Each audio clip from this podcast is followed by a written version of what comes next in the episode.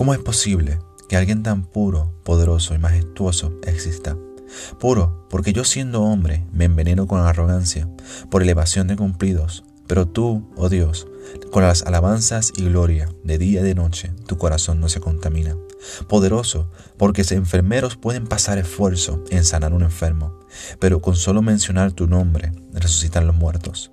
Le diste sabiduría al sabio y vida al ser humano. Le diste comida y el vestir. Le enseñaste cómo caminar en justicia en integridad. Tú no eres todo lo creado, sino que todo fue creado para ti. Tú no habitas en el tiempo, sino que el tiempo habita en ti. Hay algo que Dios no conozca. Él no ha conocido camino de perversidad, ni mentira ha salido de su boca. Hay un lugar que Dios no esté. Él no habita con los necios y perversos.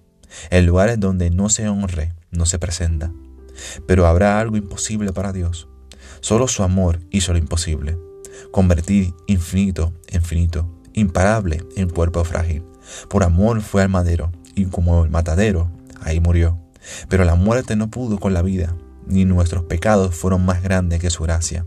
Deseados y no desamparados, amados y no olvidados, vivos y no enterrados. Y ahora por su majestuoso nombre adoramos y vivimos, clamando, grande es el que era, el que es y el que ha de venir, por los siglos de los siglos. Amén.